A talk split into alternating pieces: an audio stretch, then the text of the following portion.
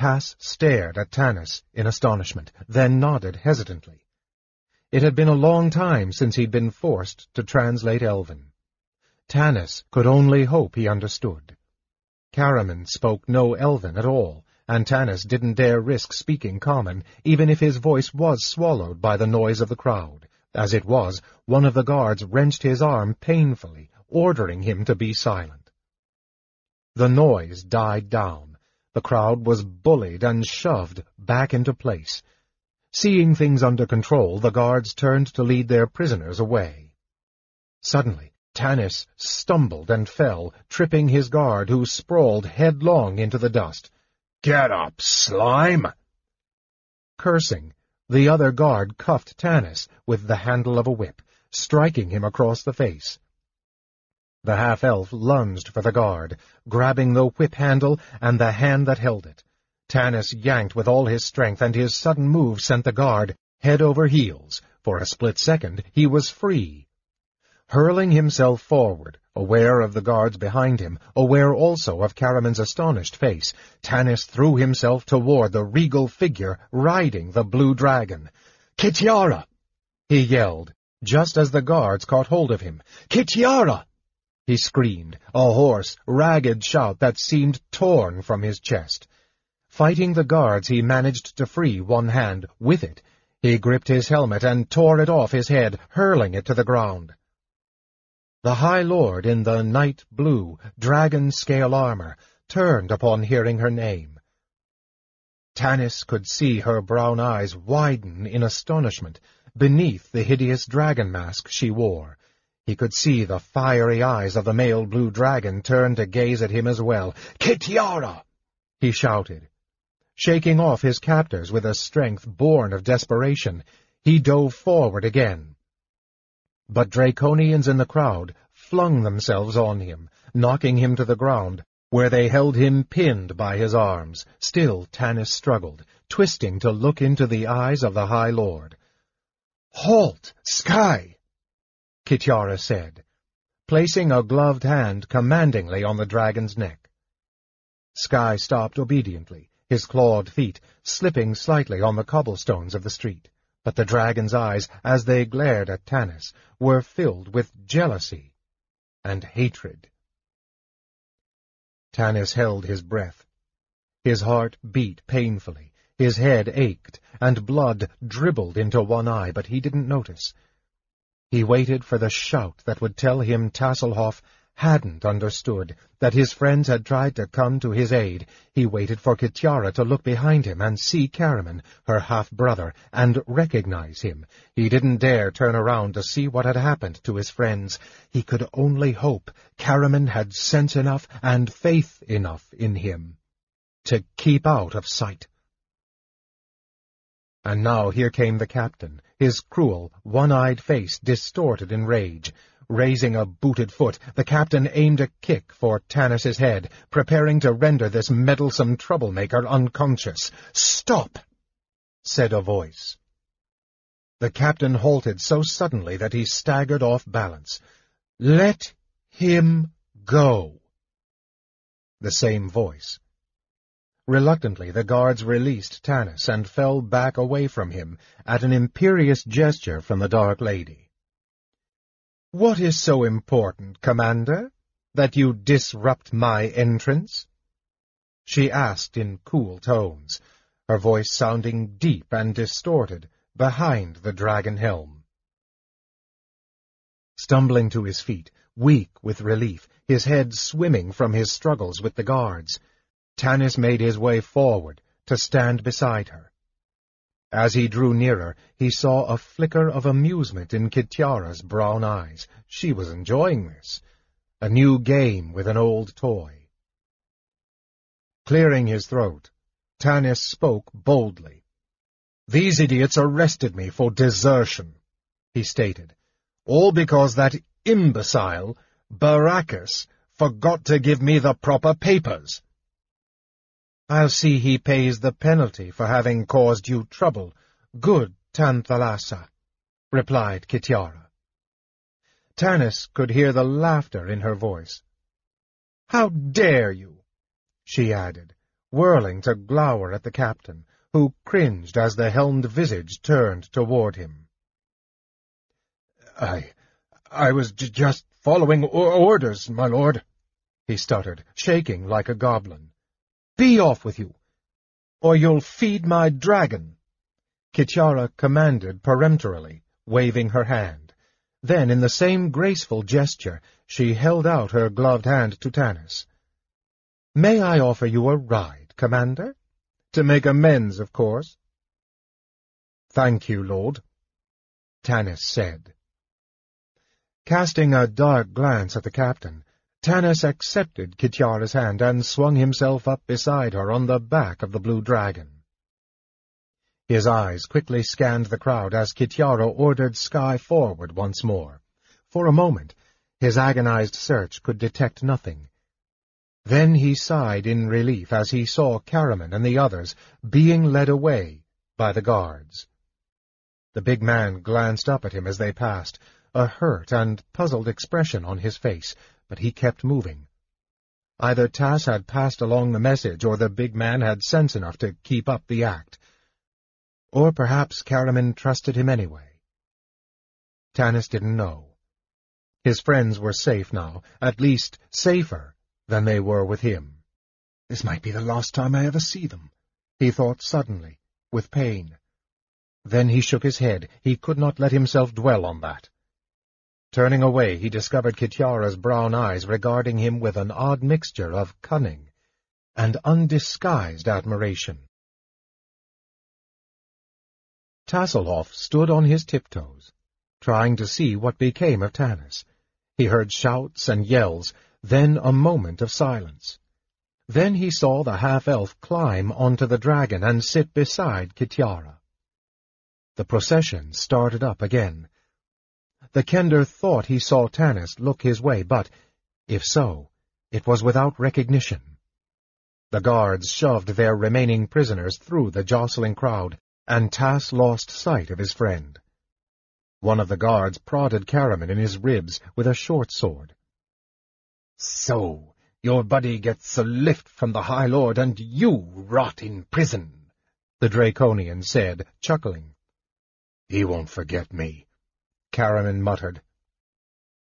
The Draconian grinned and nudged his partner, who was dragging Tasslehoff along, one clawed hand on the Kender's collar. Sure, he'll come back for you, if he can manage to find his way out of her bed. Caramon flushed, scowling. Tasslehoff shot the big warrior an alarmed glance, the Kender hadn't had a chance to give Caramon Tanis's last message, and he was terrified the big man would ruin everything. Although Tass wasn't really certain what there was left to ruin. Still. But Caramon only tossed his head in injured dignity. I'll be out before nightfall. He rumbled in his deep baritone. We've been through too much together. He wouldn't let me down. Catching a wistful note in Caramon's voice, Tass wriggled in anxiety, longing to get close enough to Caramon to explain, but at that moment Tika cried out in anger. Twisting his head, Tass saw the guard rip her blouse. There were already bloody gashes made by its clawing hands on her neck. Caramon shouted, but too late. Tika struck the guard with a backhand on the side of its reptilian face in the best barroom tradition. Furious, the Draconian hurled Tika to the street and raised its whip. Tass heard Caramon suck in his breath, and the Kender cringed, preparing himself for the end. Hey! Don't damage her! Caramon roared. Unless you want to be held accountable, Lord Kitiara told us to get six silver pieces for her, and we won't do it if she's marked up. The Draconian hesitated.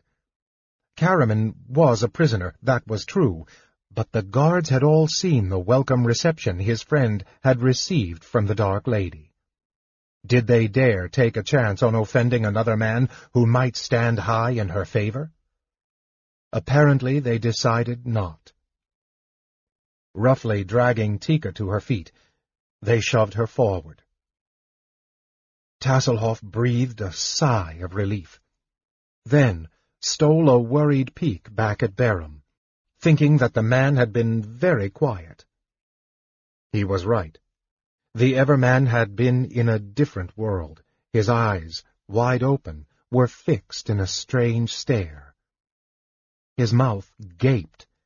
He almost appeared half-witted. At least he didn't look like he was about to cause trouble. It seemed that Caramon was going to continue playing his role and that Tika would be all right. For the time being, no one needed him. Sighing in relief, Tas began to look with interest around the temple compound, at least as well as he could with the Draconian hanging onto his collar. He was sorry he did. Neraka looked exactly like what it was, a small, ancient, impoverished village built to serve those who inhabited the temple, now overrun by the tent city that had sprouted up around it like fungus. At the far end of the compound, the temple itself loomed over the city like a carrion bird of prey, its twisted, deformed, obscene structure seeming to dominate even the mountains on the horizon behind. Once anyone set foot in Neraka, his eyes went first to the temple. After that, no matter where else he looked or what other business occupied him, the temple was always there, even at night. Even in his dreams. Tas took one look, then hurriedly glanced away, feeling a cold sickness creep over him. But the sights before him were almost worse. The tent city was filled with troops, draconians and human mercenaries, goblins and hobgoblins spilled out of the hastily constructed bars and brothels onto the filthy streets. Slaves of every race had been brought in to serve their captors and provide for their unholy pleasures. Gully dwarves swarmed underfoot like rats, living off the refuse. The stench was overpowering. The sights were like something from the abyss. Although it was midday, the square was dark and chill as night. Glancing up, Tas saw the huge flying citadels floating above the temple in terrible majesty, their dragons circling them in unceasing watchfulness. When they had first started down the crowded streets, Tas had hoped he might have a chance to break free he was an expert in melting in with a crowd. He saw Caramon's eyes flick about, too. The big man was thinking the same thing. But after walking only a few blocks, after seeking the citadels keeping their dreadful watch above, Tas realized it was hopeless. Apparently, Caramon reached the same conclusion, for the Kender saw the warrior's shoulders slump. Appalled and horrified, Tas suddenly thought of Laurana, being held prisoner here. The Kender's buoyant spirit seemed finally crushed by the weight of the darkness and evil all around him, darkness and evil he had never dreamed existed. Their guards hurried them along, pushing and shoving their way through the drunken, brawling soldiers down the clogged and narrow streets. Try as he might, Tas couldn't figure out any way of relaying Tanis's message to Caramon. Then they were forced to come to a halt as a contingent of her Dark Majesty's troops, lined up shoulder to shoulder, came marching through the streets. Those who did not get out of their way were hurled bodily to the sidewalk by the Draconian officers, or were simply knocked down and trampled. The companion's guards hastily shoved them up against a crumbling wall and ordered them to stand still until the soldiers had passed.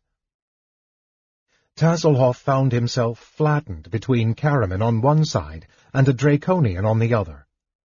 The guard had loosened its clawed grip on Tass's shirt, evidently figuring that not even a Kender would be foolish enough to try to escape in this mob. Though Tas could feel the reptile's black eyes on him, he was able to squirm near enough to Caramon to talk. He hoped he wasn't overheard, and didn't expect to be, with all the head-bashing and boot-thumping going on around him. Caramon! Tas whispered. I've got a message.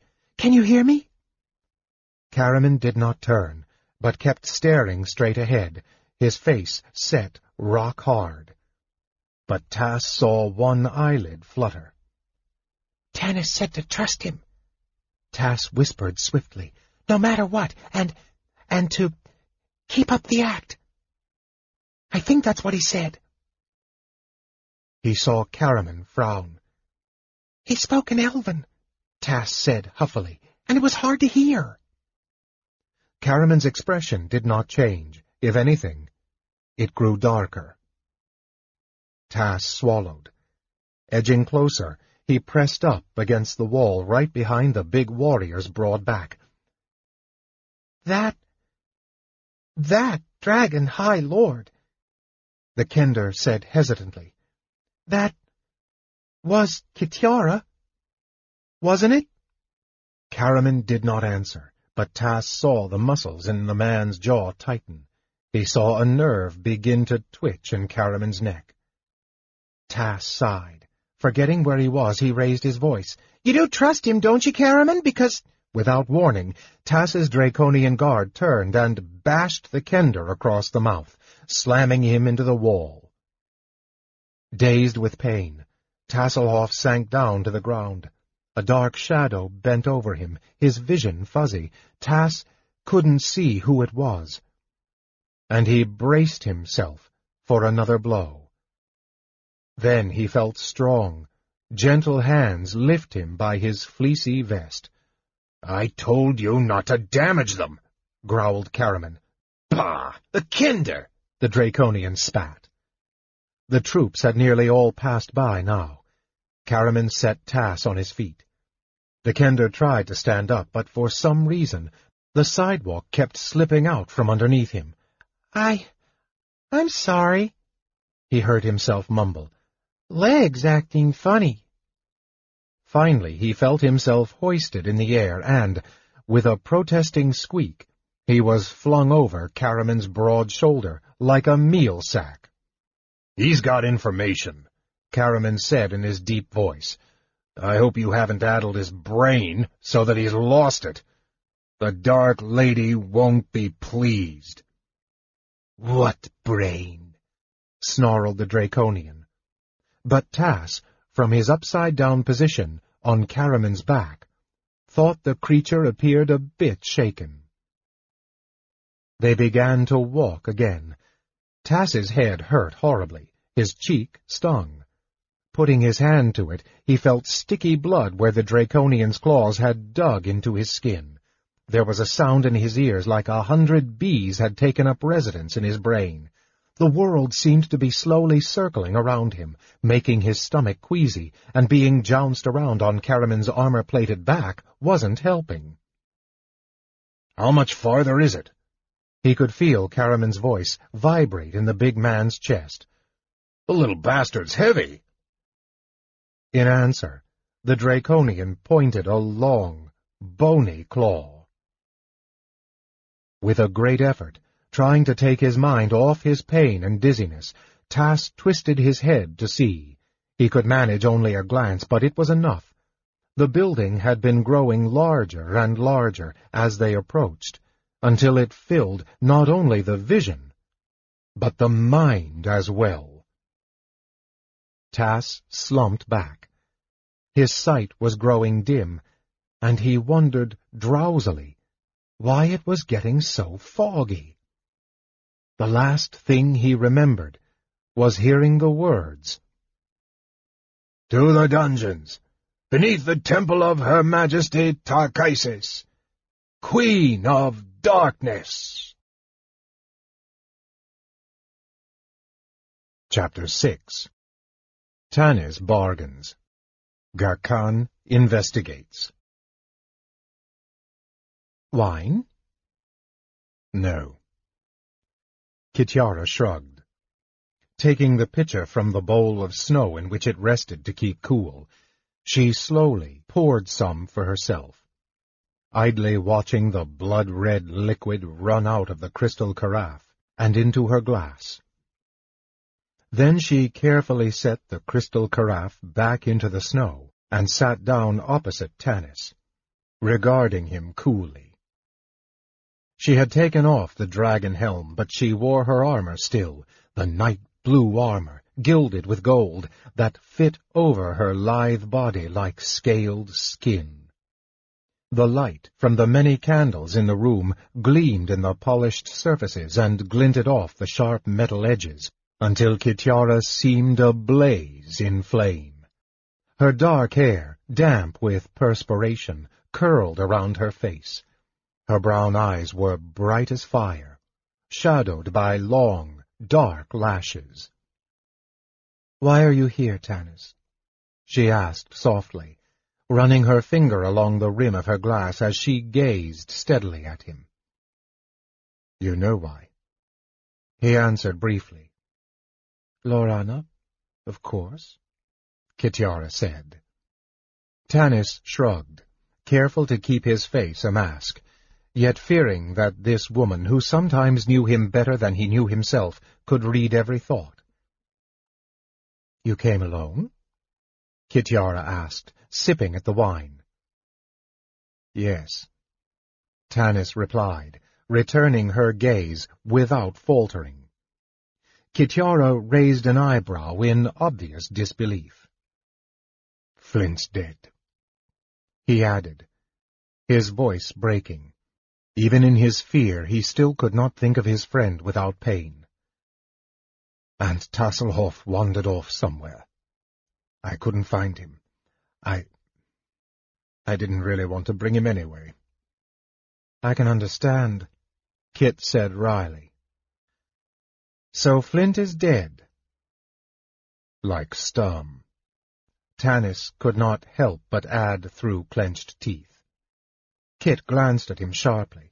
The fortunes of war, my dear, she said, we were both soldiers, he and I. He understands. His spirit bears me no malice. Tanis choked angrily, swallowing his words. What she had said was true. Sturm would understand. Kitiara was silent as she watched Tanis's face a few moments. Then she set the glass down with a clink. What about my brothers? She asked. Where? Why don't you just take me to the dungeons and interrogate me? Tanis snarled. Rising out of his chair, he began to pace the luxurious room. Kitiara smiled, an introspective, thoughtful smile. Yes, she said. I could interrogate you there, and you would talk. Dear Tanis, you would tell me all I wanted to hear, and then you would beg to tell me more. Not only do we have those who are skilled in the art of torture, but they are passionately dedicated to their profession. Rising languorously, Kitiara walked over to stand in front of Tanis, her wine-glass in one hand. She placed her other hand on his chest and, slowly, ran her palm up over his shoulder.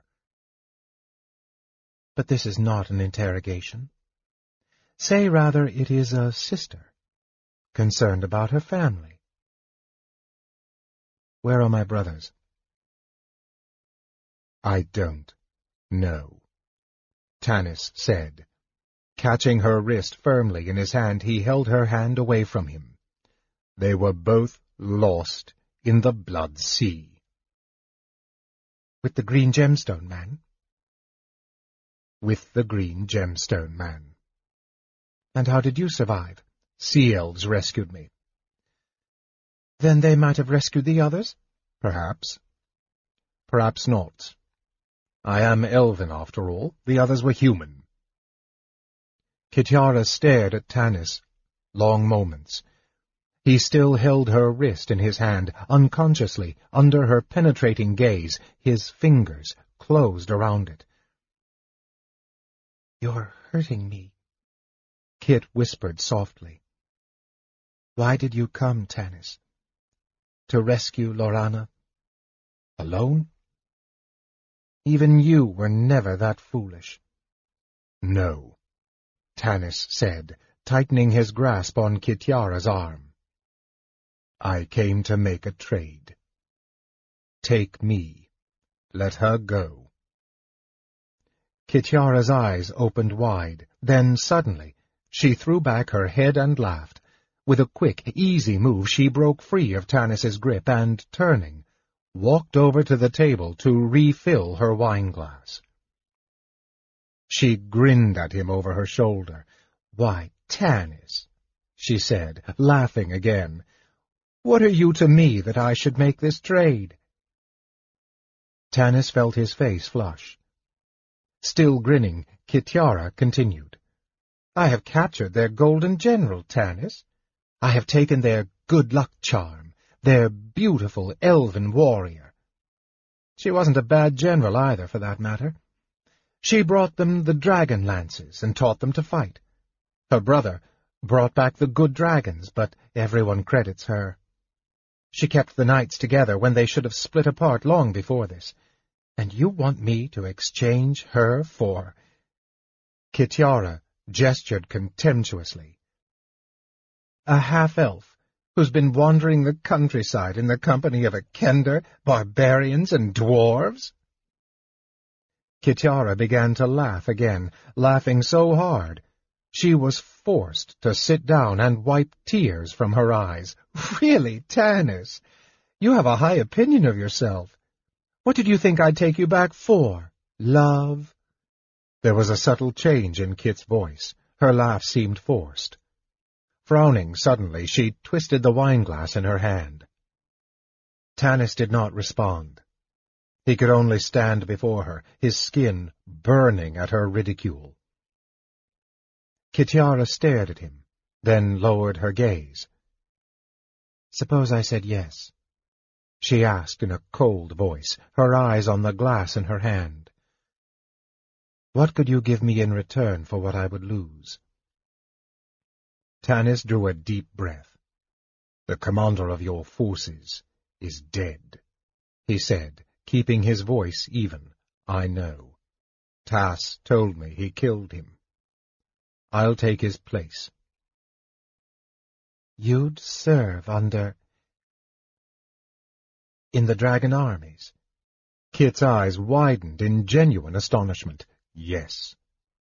Tanis gritted his teeth. His voice was bitter. We've lost anyway. I've seen your floating citadels. We can't win, even if the good dragons stayed, and they won't. The people will send them back. The people never trusted them anyway, not really. I care for only one thing. Let Laurana go free, unharmed. I truly believe you would do this, Kitiara said softly, marveling. For long moments she stared at him. I'll have to consider. Then, as if arguing with herself, she shook her head. Putting the glass to her lips, she swallowed the wine, set the glass down, and rose to her feet. I'll consider, she repeated. But now I must leave you, Tanis. There is a meeting of the Dragon High Lords tonight. They have come from all over Ansalon to attend. You are right, of course. You have lost the war. Tonight we make plans to clench the fist of iron. You will attend me.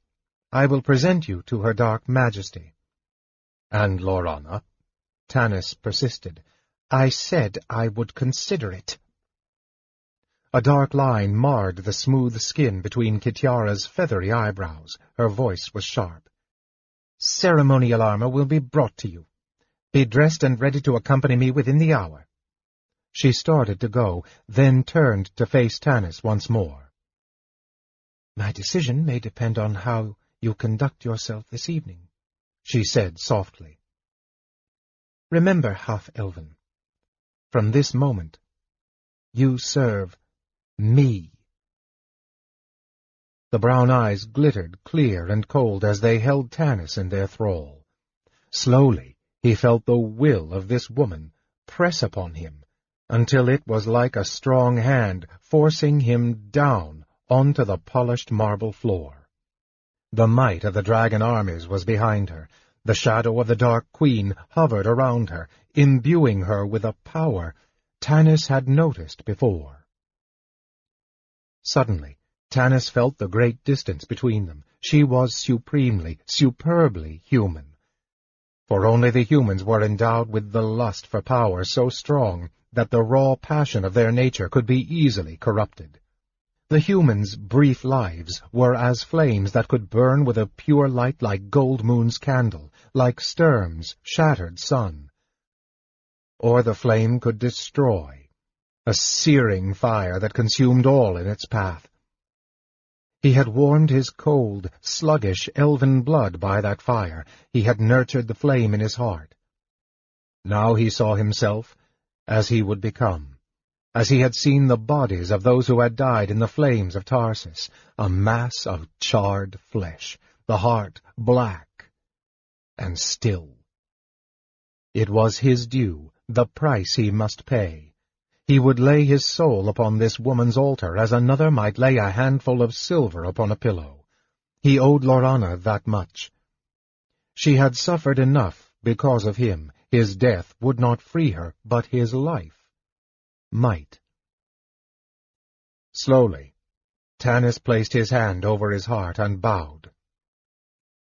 My lord, he said. Kitiara walked into her private chamber, her mind in a turmoil. She felt her blood pulse through her veins, excitement, desire, the glorious elation of victory made her more drunk than the wine. Yet beneath was a nagging doubt, all the more irritating because it turned the elation flat and stale. Angrily she tried to banish it from her mind, but it was brought sharply into focus as she opened the door to her room. The servants had not expected her so soon. The torches had not been lit. The fire was laid, but not burning. Irritably she reached for the bell rope that would send them scurrying in to be berated for their laxness, when suddenly a cold and fleshless hand closed over her wrist. The touch of that hand sent a burning sensation of cold through her bones and blood until it nearly froze her heart. Kitiara gasped with the pain and started to pull free, but the hand held her fast. You have not forgotten our bargain? No, of course not, Kitiara said, trying to keep the quiver of fear from her voice. She commanded sternly, Let me go. The hand slowly released its grip. Kitiara hurriedly snatched her arm away, rubbing the flesh that, even in that short span of time, had turned bluish white. The elf woman will be yours when the queen has finished with her, of course. Of course. I would not want her otherwise. A living woman is of no use to me, not like a living man is of use to you. The dark figure's voice lingered unpleasantly over the words. Kitiara cast a scornful glance at the pallid face, the flickering eyes that floated, disembodied, above the black armor of the night.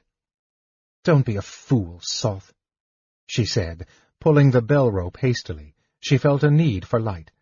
I am able to separate the pleasures of the flesh from the pleasures of business, something you were unable to do from what I know of your life.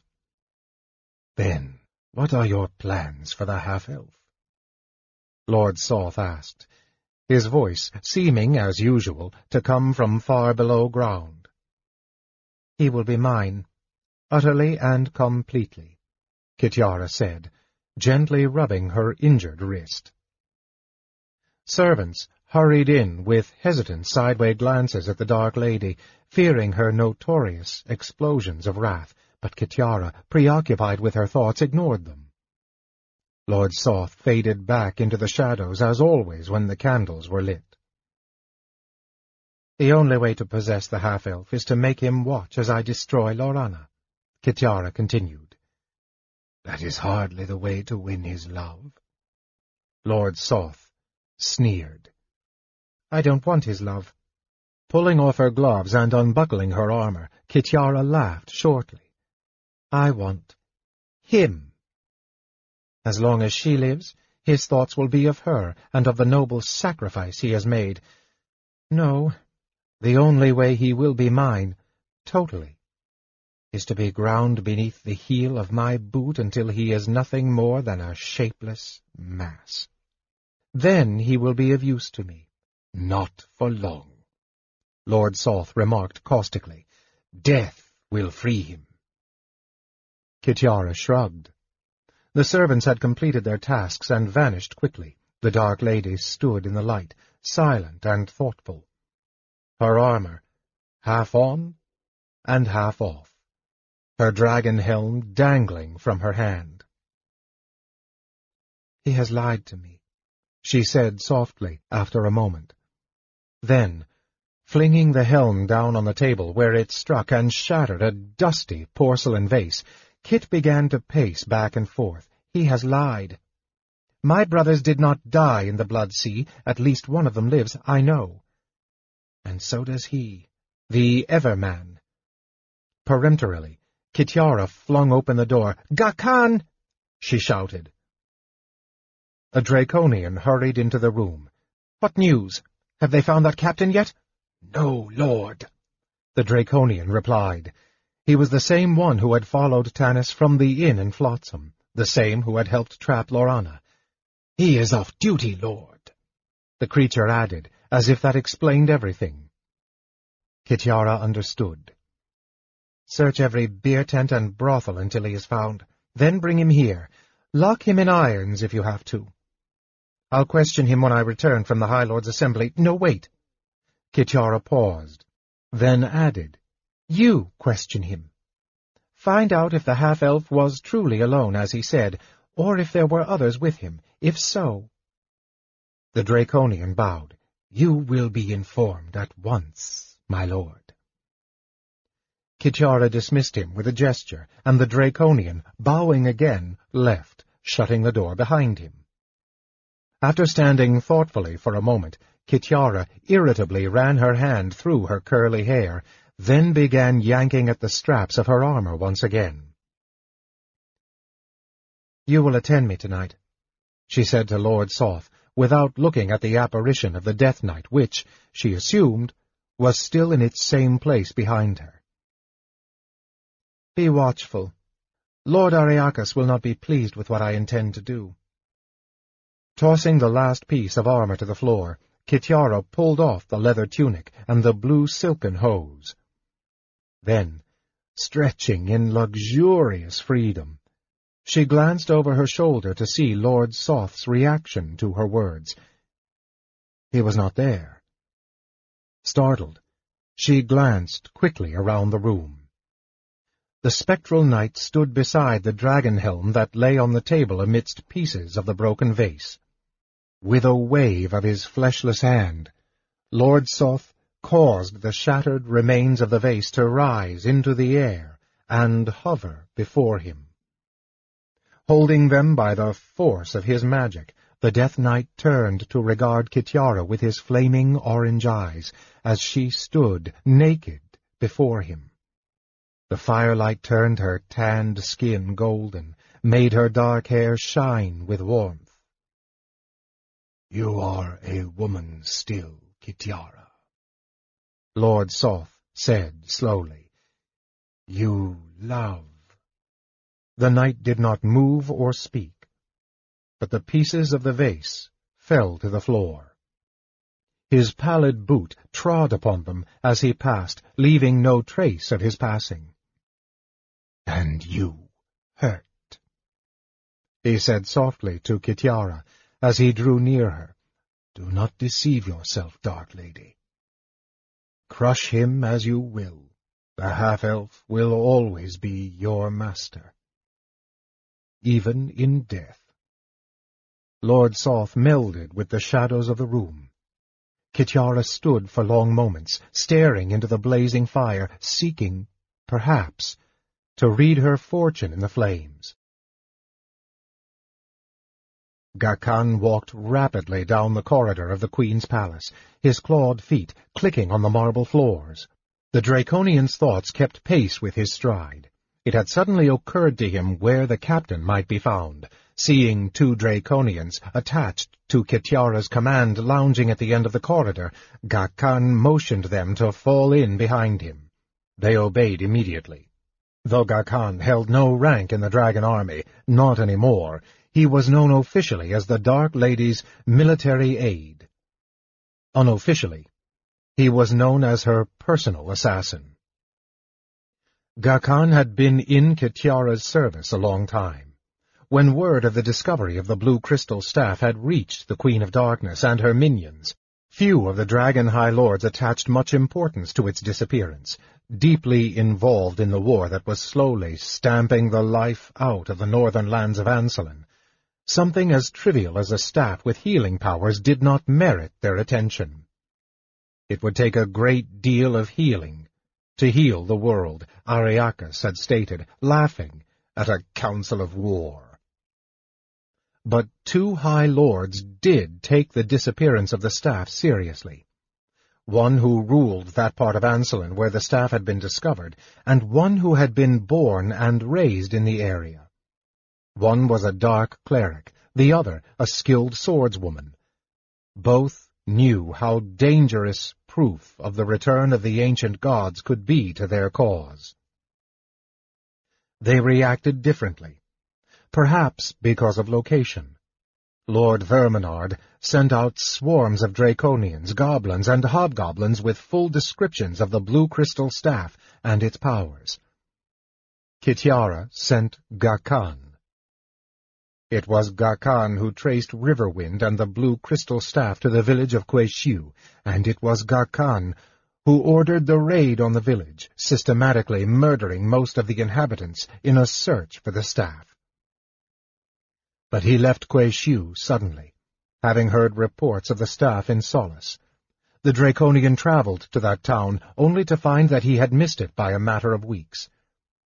But there, he discovered that the barbarians who carried the staff had been joined by a group of adventurers, purportedly from Solace, according to the locals he interviewed. Gakhan was faced with a decision at this point. He could try and pick up their trail, which had undoubtedly grown cold during the intervening weeks, or he could return to Kitiara with descriptions of these adventurers to see if she knew them. If so, she might be able to provide him with information that would allow him to plot their movements in advance. He decided to return to Kitiara, who was fighting in the north. Lord Verminaard's thousands were much more likely to find the staff than Gakhan. He brought complete descriptions of the adventurers to Kitiara, who was startled to learn that they were her two half-brothers, her old comrades in arms, and her former lover. Immediately, Kitiara saw the workings of a great power here, for she knew that this group of mismatched wanderers could be forged into a dynamic force for either good or evil. She immediately took her misgivings to the Queen of Darkness, who was already disturbed by the portent of the missing constellation of the valiant warrior. At once the Queen knew she had been correct. Paladine had returned to fight her, but by the time she realized the danger, the damage had been done. Kitiara set Gakhan back on the trail, step by step, the clever Draconian traced the companions from Pax Tharkas to the Dwarven kingdom. It was he who followed them in Tarsis, and there he and the Dark Lady would have captured them had it not been for Alhana Starbreeze and her griffins. Patiently, Gakhan kept on their trail. He knew of the group's separation, hearing reports of them from Silvanesti, where they drove off the great green dragon, Cyan Bloodbane, and then from Ice Wall, where Laurana killed the dark elven magic user, Feal-Thas. He knew of the discovery of the dragon orbs, the destruction of one, the frail mage's acquisition of the other. It was Gakhan who followed Tanis in Flotsam, and who was able to direct the Dark Lady to them aboard the Perechon, but there again, as before, Gakhan moved his game piece only to find an opponent's piece, blocking a final move. The Draconian did not despair. Gakhan knew his opponent. He knew the great power opposing him. He was playing for high stakes, very high stakes indeed. Thinking of all this as he left the Dark Majesty's temple, where even now the Dragon High Lords were gathering for high conclave, Gakhan entered the streets of Neraka. It was light now, just at the end of the day. As the sun slid down from the sky, its last rays were freed from the shadow of the citadels.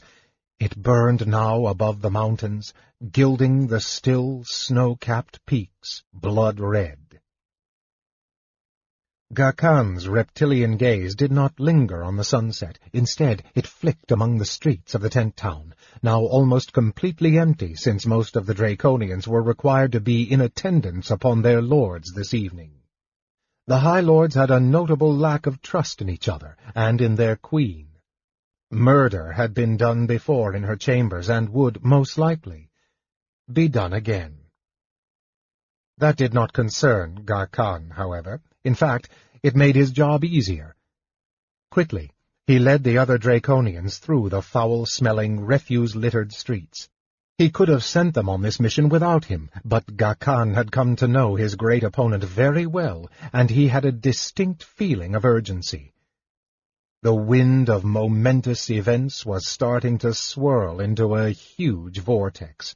He stood in the eye now, but he knew it would soon sweep him up, Gakhan wanted to be able to ride those winds, not be hurled upon the rocks. This is the place, he said, standing outside of a beer tent. A sign tacked to a post read in common, The Dragon's Eye, while a placard propped in front stated in crudely lettered common, Dracos and Goblins Not Allowed. Peering through the filthy tent flap, Gakhan saw his quarry. Motioning to his escorts, he thrust aside the flap and stepped inside. An uproar greeted his entrance as the humans in the bar turned their bleary eyes on the newcomers and, seeing three Draconians, immediately began to shout and jeer. The shouts and jeers died almost instantly, however, when Gakhan removed the hood that covered his reptilian face. Everyone recognized Lord Kitiara's henchman.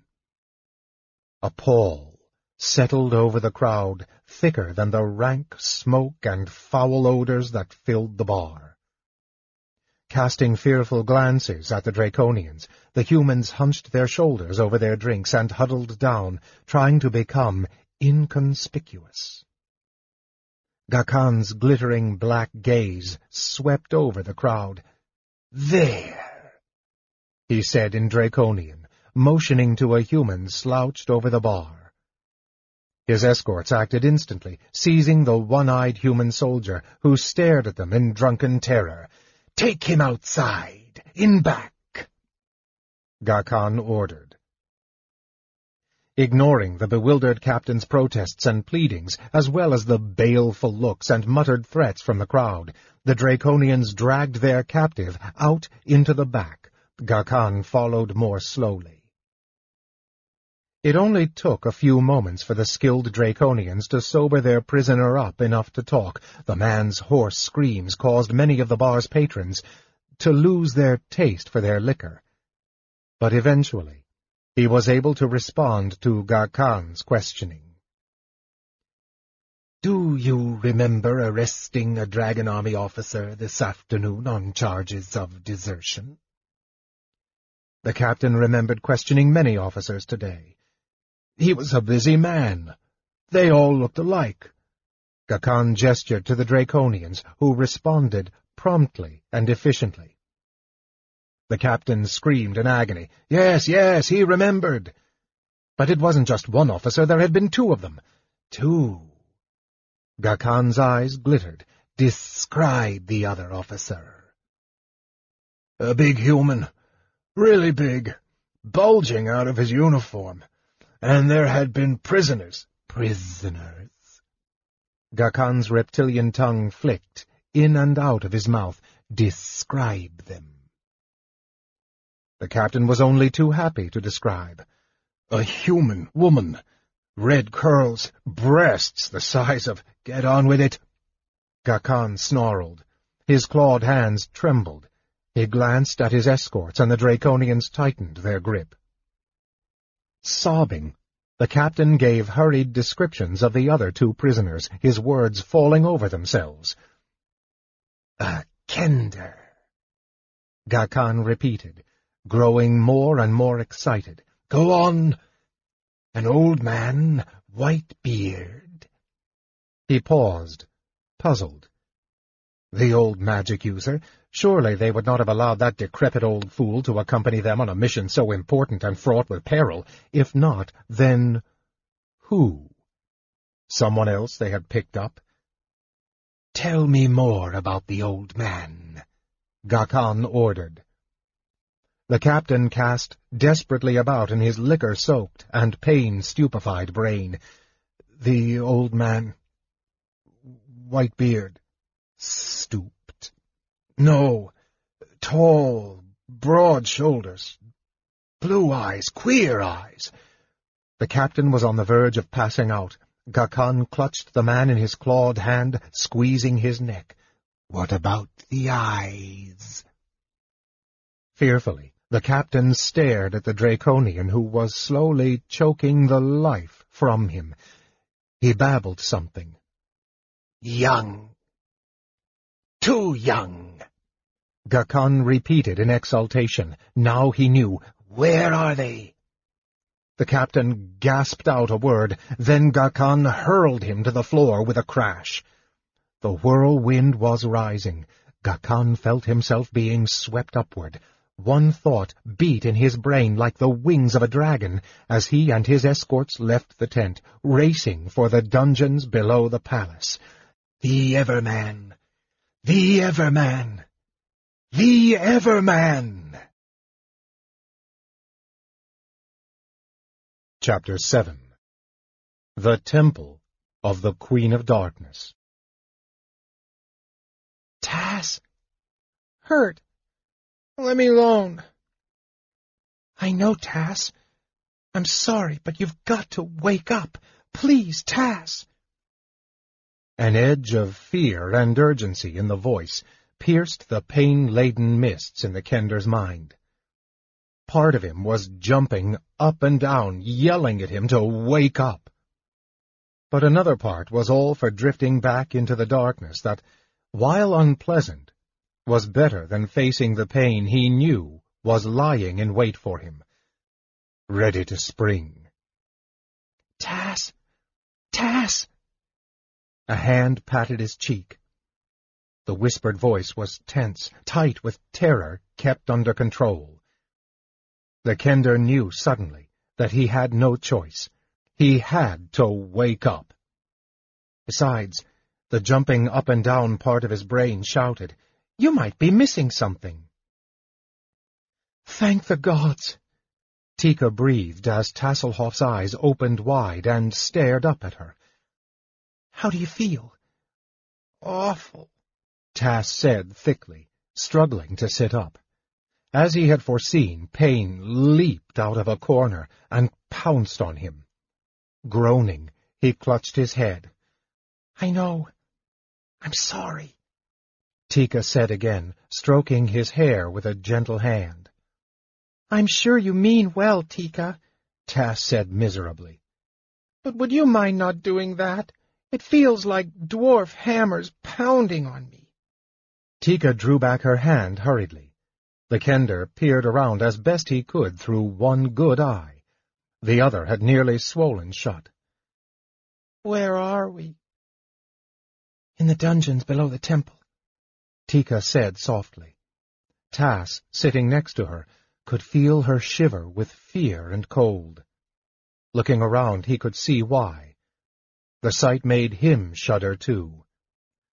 Wistfully, he remembered the good old days when he hadn't known the meaning of the word fear. He should have felt a thrill of excitement.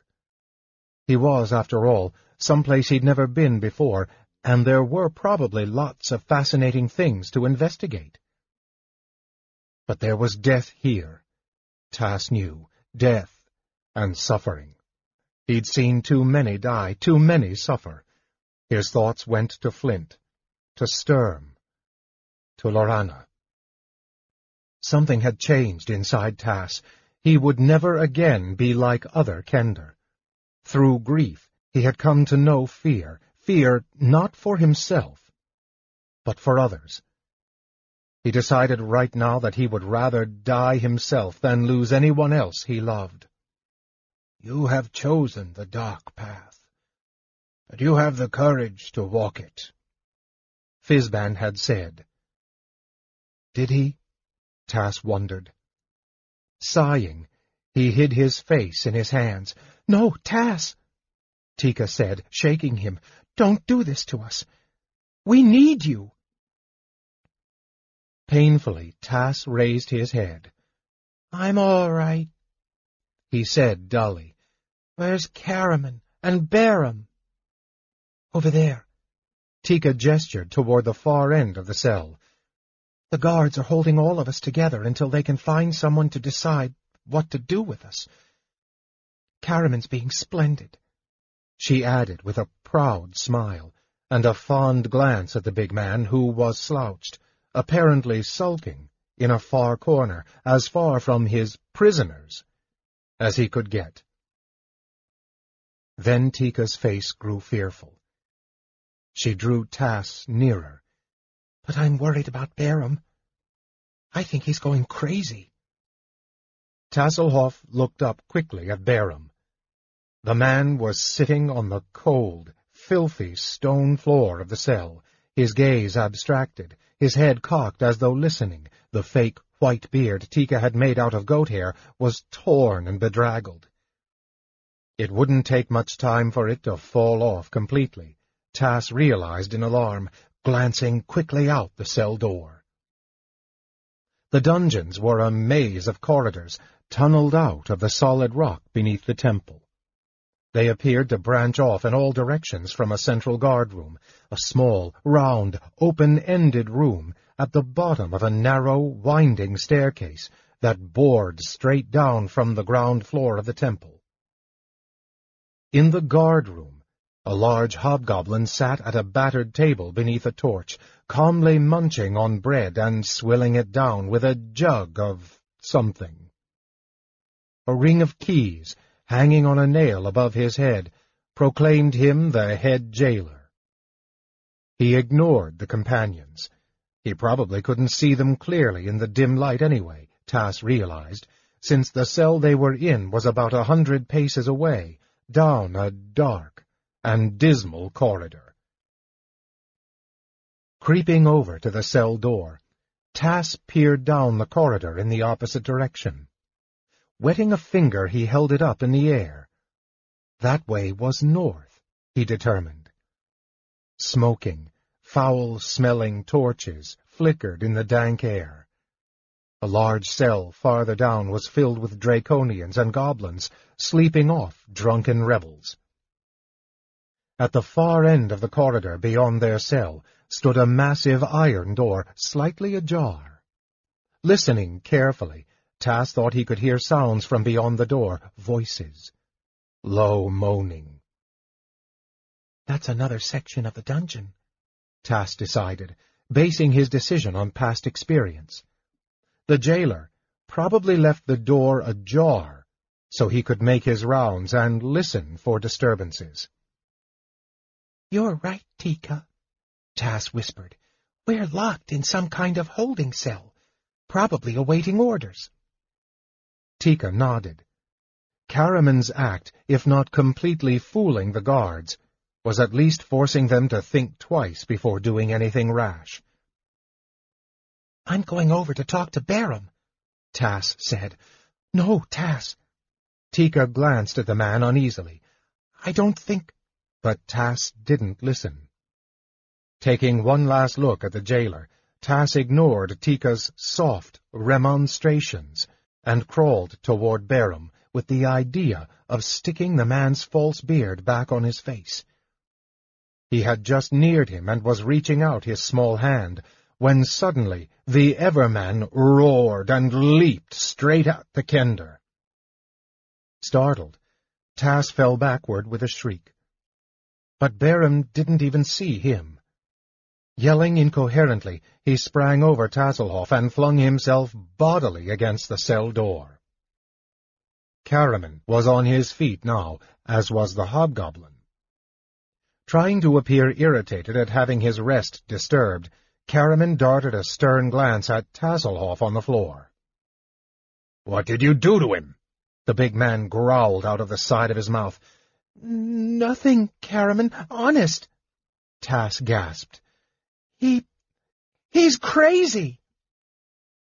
Berem did indeed seem to have gone mad. Oblivious to pain, he flung himself at the iron bars, trying to break them open. When this didn't work, he grasped the bars in his hands and started to wrench them apart. I'm coming, Jasla, he screamed. Don't leave! Forgive! The jailer, his pig eyes wide in alarm, ran over to the stairs and began shouting up at them.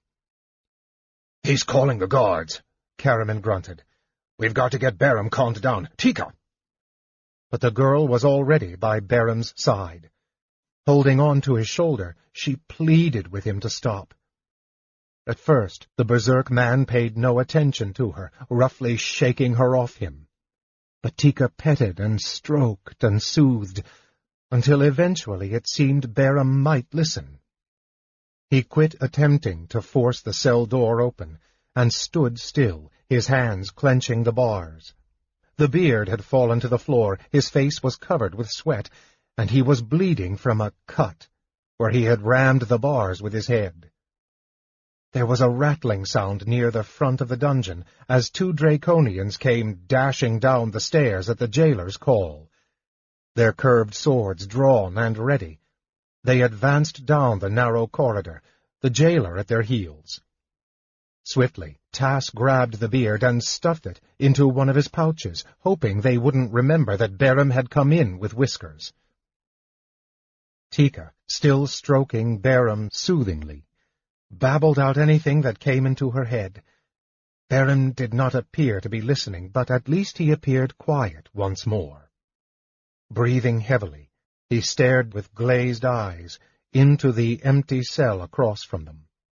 Tass could see muscles in the man's arms twitch spasmodically. What is the meaning of this? Caramon shouted as the Draconians came up to the cell door. You've locked me in here with a raving beast. He tried to kill me. I demand you get me out of here. Tasslehoff, watching Caramon closely, saw the big warrior's right hand make a small, quick gesture toward the guard. Recognizing the signal, Tass tensed, ready for action. He saw Tika tense, too. One hobgoblin and two guards. They'd faced worse odds. The Draconians looked at the jailer, who hesitated. Tass could guess what was going through the creature's thick mind. If this big officer was a personal friend of the Dark Lady, she would certainly not look kindly on a jailer who allowed one of her close friends to be murdered in his prison cell.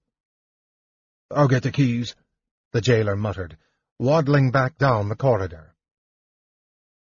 The Draconians began to talk together in their own language, apparently exchanging rude comments about the hobgoblin. Caramon flashed a look at Tika and Tass, making a quick gesture of heads banging together. Tass, fumbling in one of his pouches, closed his hand over his little knife. They had searched his pouches, but in an effort to be helpful, Tass kept switching his pouches around until the confused guards, after their fourth search of the same pouch, gave up. Caramon had insisted the Kender be allowed to keep his pouches, since there were items the Dark Lady wanted to examine, unless, of course, the guards wanted to be responsible. Tika kept patting Berem, her hypnotic voice bringing a measure of peace back to his fevered, staring blue eyes. The jailer had just grabbed the keys from the wall and was starting to walk back down the corridor again when a voice from the bottom of the stairs stopped him.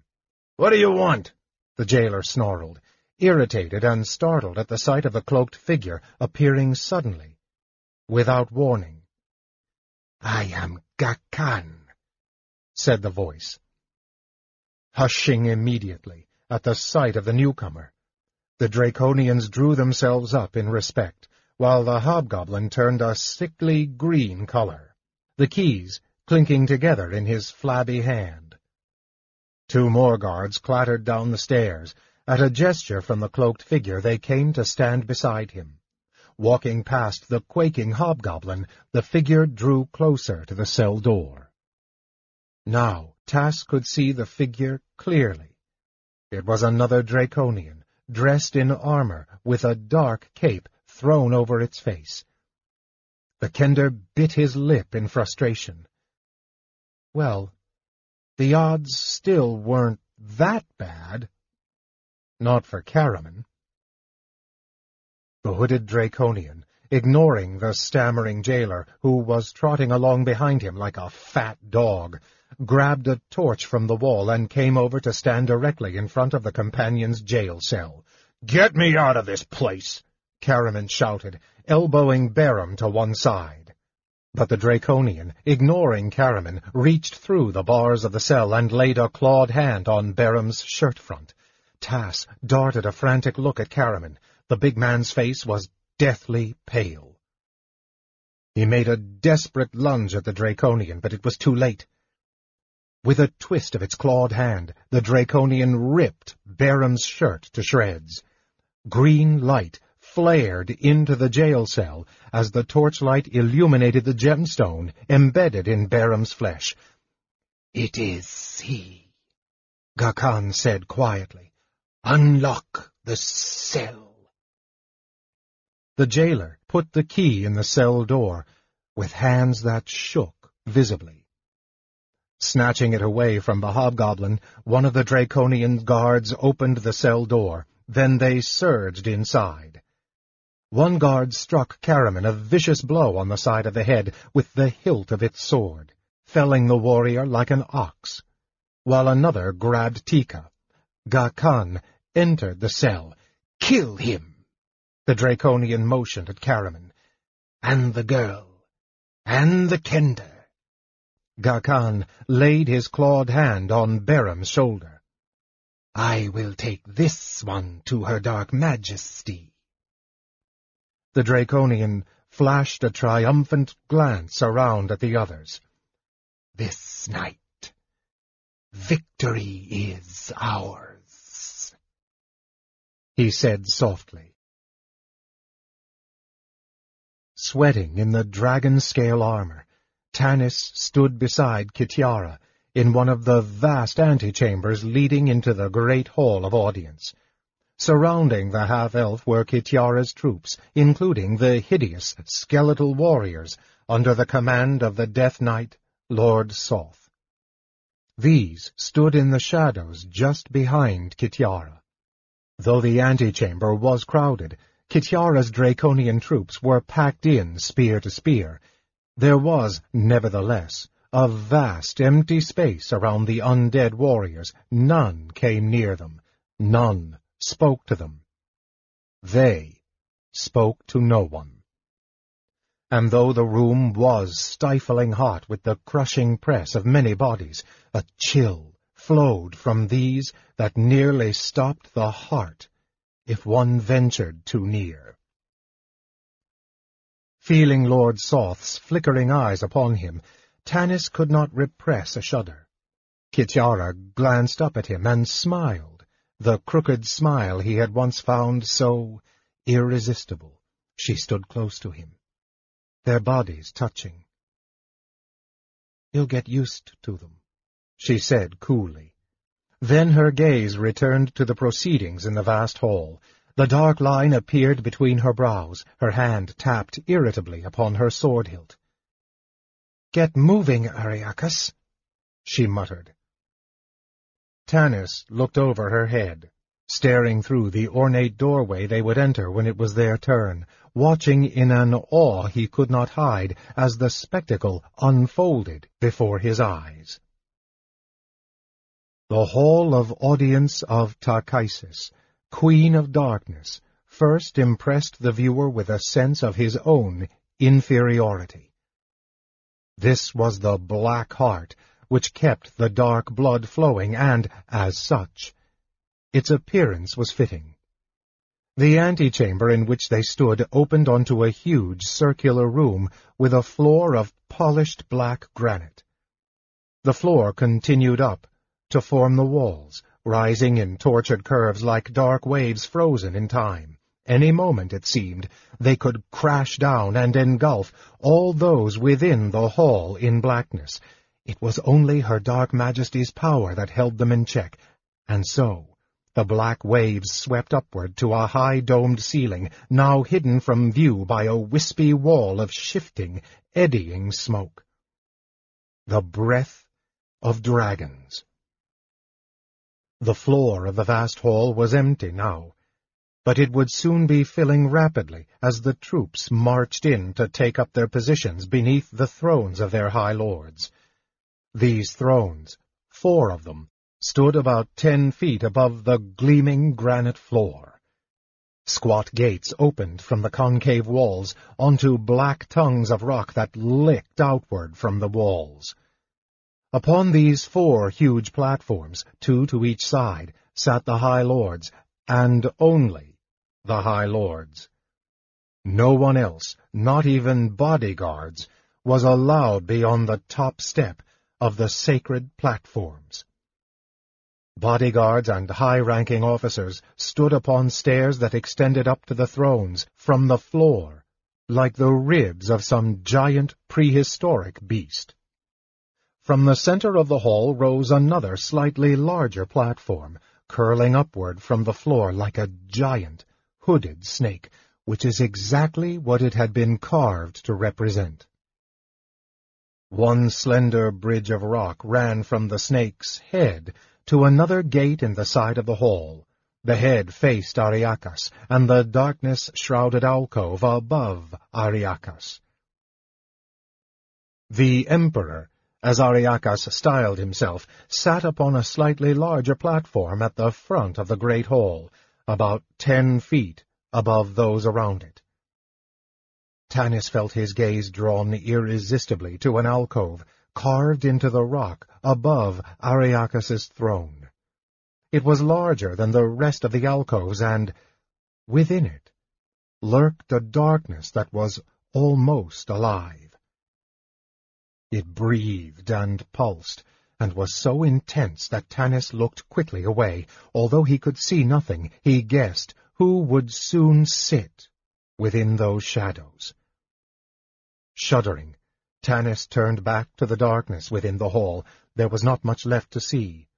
All around the domed ceiling, in alcoves similar, though smaller than the High Lord's alcoves, perched the dragons almost invisible, obscured by their own smoking breath, these creatures sat opposite their respective High Lords' alcoves, keeping vigilant watch.